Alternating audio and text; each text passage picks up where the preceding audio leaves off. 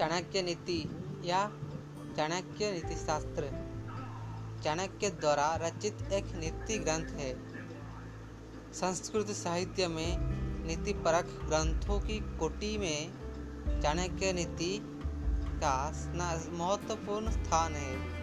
इसमें सूत्रात्मक शैली में जीवन का, जीवन को सुखमय एवं सफल बनाने के लिए उपयोगी सुझाव दिए गए हैं। इसका मुख्य विषय है मानव मात्र को जीवन के प्रत्येक पहलू की व्यवहारिक शिक्षा देना।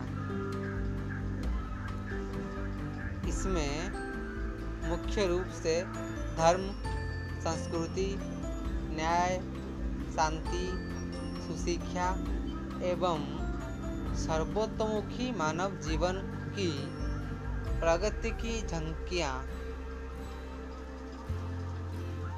प्रस्तुत की गई है।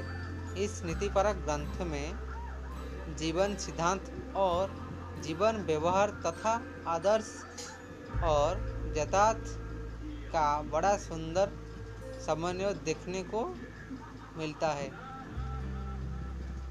यह नीतिशास्त्र आचार्य चाणक्य द्वारा प्रस्तुत किए गए हैं।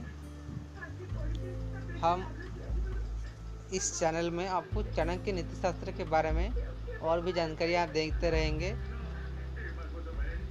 नीति शास्त्र के हर अध्याय, हर हर हर एक वो श्लोक हम बताएँगे, जिससे आपकी जीवन सुख, शांति और सौंदर्य से भर जाएगा। ये नीति शास्त्र ऐसा है कि हर तरह का जीवन के सूत्रों की तरह काम करता है हमारा। हर पल हमारा काम आता है। इसीलिए हमको इसके बारे में बहुत कुछ जानना है। आपको यदि जानना है इस बारे में, बहुत कुछ सीख मिलेगा आपको। हाँ यदि आपको बहुत कुछ जानना है तो चैनल को सब्सक्राइब करिए और लाइक, शेयर, कमेंट कीजिए। हम अगले हर वीडियो में एक अध्याय के बारे में बताते जाएँगे। सारी जानकारी इसी में, इसी वीडियो में आ जाएगा।